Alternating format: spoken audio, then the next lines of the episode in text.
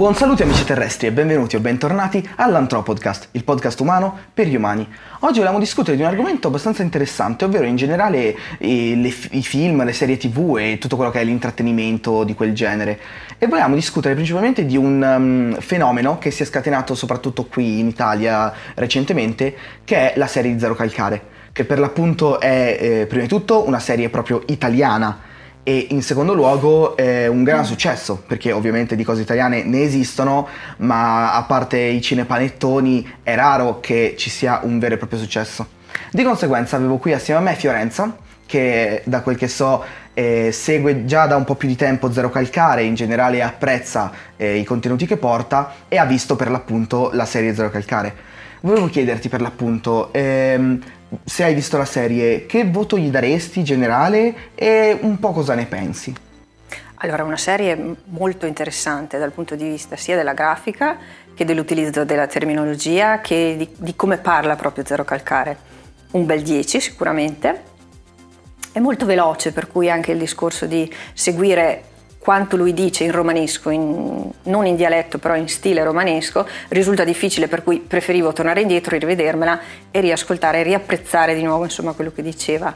È, è, una serie che mi ha interessato molto, rispecchia anche il film che è stato fatto e non totalmente però insomma ne, ne rispecchia i contenuti ed è un, lavoro fatto molto bene secondo me, anche perché è molto maniacale sia nei commenti che nell'utilizzo della terminologia, che appunto ricalca calca molto sul dialetto romanesco, anche perché secondo lui quello che si dice a Roma è, è molto più calzante rispetto all'italiano, ad esempio, quindi un utilizzo del linguaggio molto interessante. E, mm, mi piacciono i personaggi, mi sono piaciuti i personaggi la coscienza soprattutto, che è quella che poi emerge, insomma, è la sua spalla, il suo grillo parlante. L'armadillo. L'armadillo, esatto. E anche perché ha una voce molto interessante, che è quella di Valerio Mastandrea, che è anche famoso, insomma, un attore di un certo spessore, che si è prestato, penso siano molto amici, insomma, da come è stato intervistato, insomma, sia Doro Calcare che, che, che Valerio Mastandrea. Ecco, quindi sicuramente una, una serie interessante e, e, calata anche nei giorni nostri, insomma, con dei contenuti che possono interessare sia quelli della mia generazione che quelli della tua, insomma, in sostanza. Ecco, visto che mi hai citato appunto queste le generazioni alla fine, mm-hmm. quindi questo gap generazionale che c'è, ehm, secondo te è una cosa che va ad influire molto sulla percezione che si ha della serie? Cioè, nel senso, viene percepita diversamente eh, da una persona magari più adulta eh, oppure riesce a mandare secondo lei gli stessi messaggi magari ad un pubblico più giovane, che è comunque quello tra cui è, esploso, è esplosa la serie, o anche in generale ad un pubblico più grande? No, secondo me è, è, trasversale, nel senso che arriva a toccare diverse generazioni e comunque ha dei contenuti molto comprensibili. Poi ovvio che magari certa musica che viene utilizzata ricorda più magari quello della mia generazione o la sua, che comunque mm, è un 38enne se non sbaglio, quindi insomma um, c'è una certa differenza d'età. Ad ogni modo tocca sia contenuti che argomenti che tematiche che possono comunque interessare una, una, platea molto vasta, non è indirizzato solo... e poi parla delle, delle periferie, insomma, della, delle situazioni borderline anche direi perché sono, sono, comunque delle generazioni, la sua generazione, quella che racconta, eh, è quella che ha vissuto eh, periodi, il periodo storico attuale vicino a noi che quindi si può andare sicuramente a cercare anche in internet o altro, se uno non sa il contenuto se lo può ripescare insomma. Certo. Quindi secondo me il gap generazionale è molto sottile, insomma non, non c'è, quasi non c'è. Può interessare sia uno che l'altro. Ecco, uno degli eventi, ad esempio, che cita Zero Calcara all'inizio della serie un po', anche se non ha formato molto lui, eh, però per l'appunto accenna al G8 Secondo lei il G8 è una cosa che eh, in generale ha influito sul rapportarsi delle nuove generazioni, in generale magari con le forze dell'ordine o comunque in generale con le, mm, le proteste o comunque con l'esprimere la propria opinione oppure magari può aver avuto l'effetto opposto, cose simili? Allora, il fatto di poter manifestare, che, che, è un nostro diritto costituzionale, insomma è previsto per tutti, è, portato alla massima espressione probabilmente a Genova, anche per tutti i fatti che ne sono poi successi e derivati, anche il fatto della, eh, della scuola, della perquisizione insomma, di cosa è successo alla Diaz, della caserma Bolzaneto, dell'omicidio, insomma, dell'assassinio del, del, giovane Carlo Giuliani. E quindi è stato, è stato un momento, il 2001 è stato terri- l'annus terribilis o l'annus orribilis, non so come definirlo, perché ci sono stati appunto il G8 con tutti i suoi problemi, ci sono state le torri gemelle, quindi cioè, il 2001 ha avuto veramente un'escalation di eventi e, e tornando comunque alle manifestazioni, che sono quelle pregnanti diciamo, che hanno in, interessato di più il G8, eh, si è visto, si è visto, sarà già visto prima perché mh, praticamente interessava sia i white bloc che i black bloc o comunque come hanno suddiviso i manifestanti, le forze dell'ordine avevano fatto un programma di massima, insomma, o le allerte, diciamo, come le chiamano loro, riguardo a chi poteva eventualmente dare problemi no, durante queste manifestazioni, per cui hanno suddiviso diciamo, le, eh, i pericoli eh, o i rischi in, uh, in zone colore. Quello che, eh, che, poi è successo è che la città probabilmente non era lo scenario migliore diciamo, di, dove tenere un, una manifestazione, un, un, G8, insomma un incontro dei grandi, anche perché in quel periodo c'erano eh, proteste riguardo alla alla globalizzazione, al, ai mercati liberi, all'economia globale, eccetera. Insomma. Zero Calcare lo nomina trasversalmente, cioè ci, ho preso due pizze in faccia dalla forestale, per assurdo, no? Che magari la forestale in quel caso lì non c'era nemmeno, e lo tocca ed è una, una, cosa che mi ha fatto piacere, nel senso che ha calato il suo fumetto e la sua storia in un evento pregnante insomma per quegli anni lì e, e poi è andato avanti con, la, con, il suo percorso ovviamente senza, senza ritornarci, è proprio un, un, cameo che ha fatto insomma nella serie. Sì, sì. sì, io infatti mi soffermavo più magari sull'influenza che poteva aver avuto sulle generazioni successive, eh, anche se a parer mio può aver quasi avuto l'effetto opposto, ecco. Mm. Penso che per quanto magari un po' abbia potuto fermare le cose inizialmente perché la gente giustamente aveva paura, poi abbia quasi portato ad un no, dobbiamo dimostrare ancora di più quanto vale la nostra idea, ecco. Uh-huh. E, e, ha portato quindi a tutte le manifestazioni che ci sono ormai al giorno d'oggi. Quindi in generale anche eh, i Gay Pride, i Friday for Future, quelli per il clima certo. e tutte queste cose qui.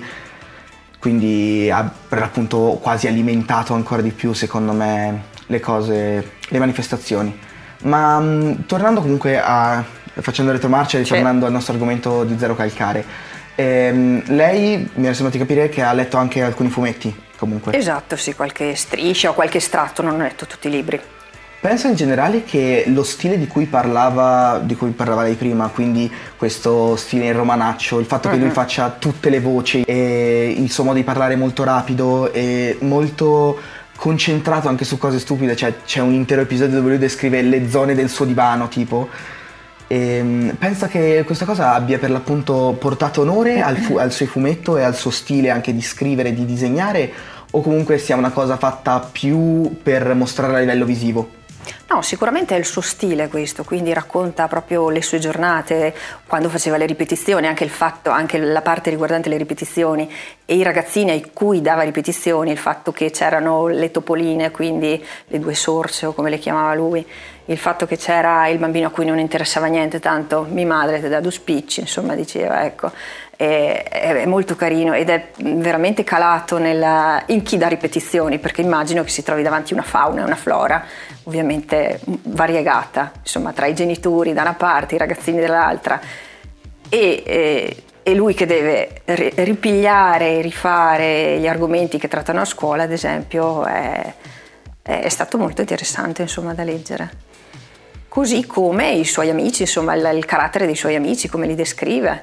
Eh, vabbè, la coscienza, della coscienza ne abbiamo già parlato, e poi ci sono i, gli amici di strada, quindi c'è Secco, che è una figura di contorno, eh, molto lineare, ha solo quell'argomento e, e, lì è fatto e finito il personaggio, quindi concentra in pochissimo anche la descrizione, insomma, il carattere di una persona, per cui è molto... È una scelta che Vario. io ho apprezzato molto è quella per l'appunto di aver dato delle caratterizzazioni molto rigide ai personaggi, perché comunque lui ovviamente parlava dei suoi amici come li stereotipava nella sua mente, ecco. Quindi magari ovviamente non penso secco per tutta la sua vita abbia detto due frasi, eppure lui lo descriveva sempre con quelle due frasi, cioè a volte Esatto, sì. e secondo me è stata una bella scelta perché a parte mantenere lo stile zero calcare che si basa anche abbastanza eh, da quel che ho potuto vedere io su magari stereotipare dei personaggi per appunto come La caratterizzazione, prima, sì, come sì, nominava prima i bambini ad esempio i- le due sorce tutte queste cose qua eh, per appunto cerca sempre di stereotiparli di paragonarli a qualcosa. E secondo me questa cosa è andata anche a, a aumentare quelli che poi erano degli interventi o altro che portavano fuori dal personaggio. A parer mio eh, sarebbero stati meno impattanti se il personaggio fosse stato più umano. Invece l'averlo reso così stereotipato, quando poi il personaggio faceva degli interventi umani, eh, allora avevano più impatto.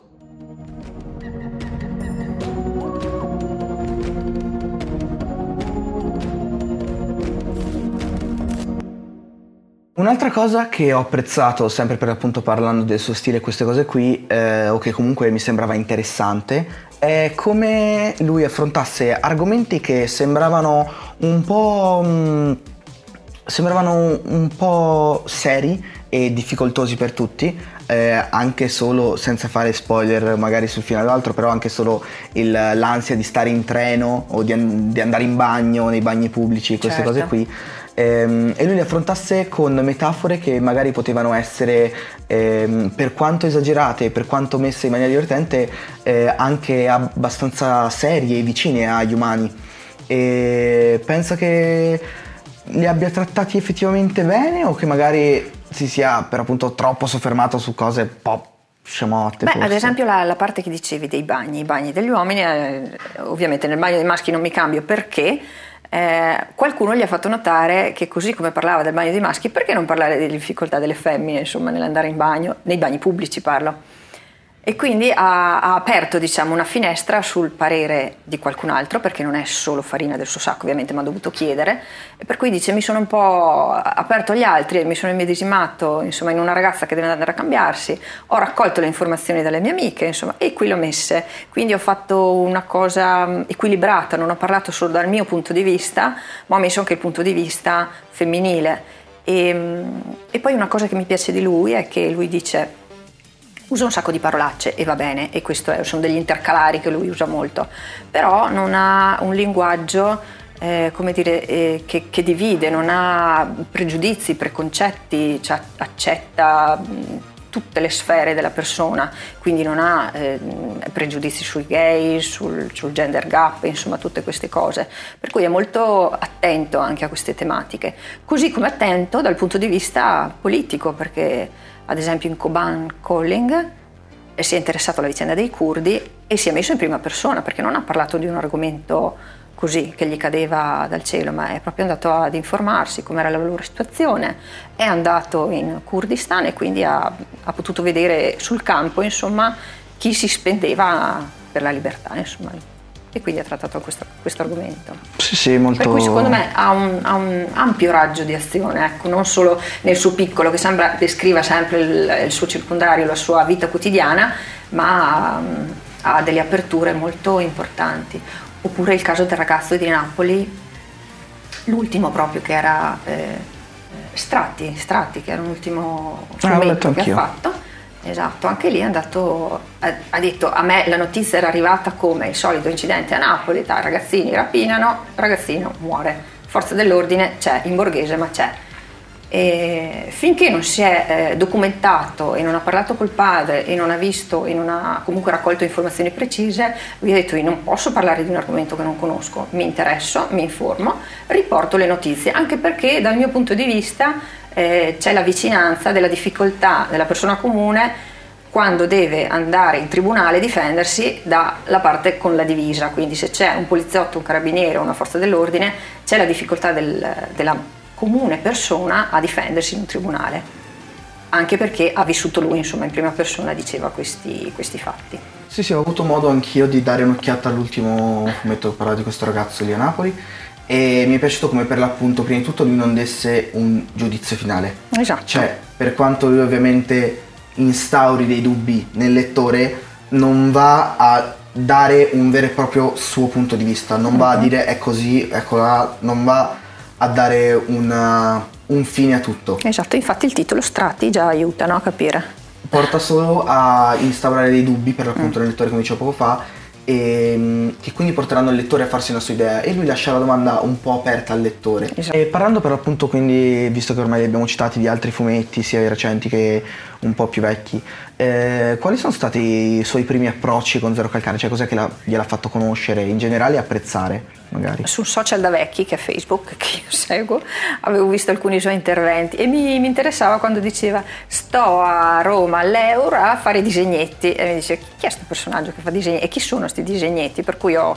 leggevo insomma il suo trafiletto, la sua presentazione e poi sono andata a vedermi insomma che libri c'erano e ho visto, a parte i disegni che sono molto belli secondo me, curati, eh, in forma maniacale quasi, no? come cura il personaggio e la caratterizzazione, così cura l'impaginazione, l'utilizzo dei colori o delle sfumature di grigio ad esempio e i disegnetti che fa negli incontri sono proprio dedicati, fa consumo scatole e scatole di, di penne e pennarelli perché disegno e faccio la firma sul mio libro, no? la gente viene, parla con me in questi tour e, e mi chiede questo insomma e poi, e poi, nella serie, non nella serie, scusami, nella, nel programma Propaganda Live durante la quarantena, insomma, che un po' tutti abbiamo vissuto, quindi o scanalavi e ti facevi passare il tempo o non ti passava più. E, e anche lì faceva delle strisce, quindi il Rebibbia Quarantena, insomma, la, la sua zona e la, il suo tessuto sociale, proprio insomma, la sua la giornata vista dal suo punto di vista. Sì, sì, apprezzo anch'io lo stile perché per quanto sporco, cioè magari un po' deforme, un po' storto, anche queste teste a fagiolo, un po' curvate quasi a volte, e nonostante questo con, fatto con molta cura, quindi comunque si nota che è una scelta stilistica e non effettivamente un'incapacità o una mancanza di voglia nel fare il disegno, quanto proprio una scelta a dire voglio fargli la testa storta ma curata, deve essere storta bene. Ecco. Esatto, esatto, come l'utilizzo di animali ad esempio all'interno delle sue strisce, cioè anche, la, la caratterizzazione sì. di un personaggio e usa anche un animale, insomma, anche quello sì, sì. è sempre tornando originale, alle sorce sì. che parlavamo di prima. Eh sì, o la mamma col l'ar... braccino corto che non vuole pagare la anche lezione. l'armadillo. Sì. E l'armadillo. Sì, anche l'armadillo che per appunto essendo la sua coscienza mm. è un animale che va a chiudersi nel guscio e una cosa del genere, quindi eh, a parer mio voleva anche rappresentare una cosa molto interna, molto chiusa. E con... negativa, perché non è una coscienza che stimola il positivo, ma che più che altro te, tira indietro e dice stai sì. attento, non esporti. Cioè una coscienza che lavora un po' alla rovescia, no? Si potrebbe dire. Per concludere volevo chiederti, ritagliando un altro piccolo spazio, visto che abbiamo citato prima il gap generazionale e ora mi dicevi Facebook che è un social da vecchi. Ma sì, perché me lo dice mia figlia. E come mai secondo lei può essere considerato un social da vecchi? Anche se perché magari lei puoi, non lo considera tale. Perché puoi interagire poco, nel senso puoi guardare o curiosare o insomma cercare informazioni, personaggi e altro leggerti tutti i commenti sotto, ad esempio, e farti quattro grasse risate, perché a me succede così, oppure intristirti, dipende da quello che trovi, e, e non interagisci. Cioè non è come con, su Instagram in cui metti reazioni, sì puoi mettere reazioni anche, anche su, su, Facebook, però in altri direi che è un pochino più, o ad esempio Twitter, ecco, che io non, non conosco benissimo, e lì interagisci molto di più insomma richiami il messaggio precedente, rispondi mm. ed altro. Da quel che so e che ho visto, però comunque le possibilità di interazione sono praticamente le stesse quasi, quindi secondo lei è più un fatto che proprio chi frequenta il sito tende mm. a non interagire oppure è proprio un qualcosa che fa il social in sé? Eh, io lo vedo come un giornale, nel senso mh, mm, cerco le cose che mi interessano, seguo le persone che mi interessano, e basta, e salto le altre pagine, diciamo, quindi, quindi lo vedo così. Solo, come dire, è, è, una, è un, un, pescare informazioni, un pescare notizie che mi interessano senza sbattermi troppo nel rispondere. Una Quindi penso che per l'appunto chi lo frequenta interagisca poco, di conseguenza esatto, si crei esatto. poca interazione. E forse quelli tutti. della mia generazione secondo me interagiscono meno che i ragazzi come te, insomma. Capisco, capisco. Quindi, riassumendo il tutto, eh, la serie Zero Calcare, come abbiamo citato già subito all'inizio, è un successo esploso qui in Italia. e anche ringraziando il suo modo di parlare e il suo stile molto giovanile per quanto Zero Calcare ormai si avvicini un po' più alla quarantina che all'essere un, un giovane umano. Nonostante questo, la serie però per appunto eh, porta fede al suo stile nei fumetti, al suo stile di disegno, che è molto apprezzato da tutte le generazioni. Eh, generazioni che sono influenzate relativamente, in bene e in male, dagli episodi passati anche prima che nascessero e, mm, e che hanno portato a questo piccolo gap generazionale e quindi ad una separazione anche nei social e in tutte queste cose qui. E voi, che ne pensate in generale della serie Zero Calcare e di questo gap generazionale?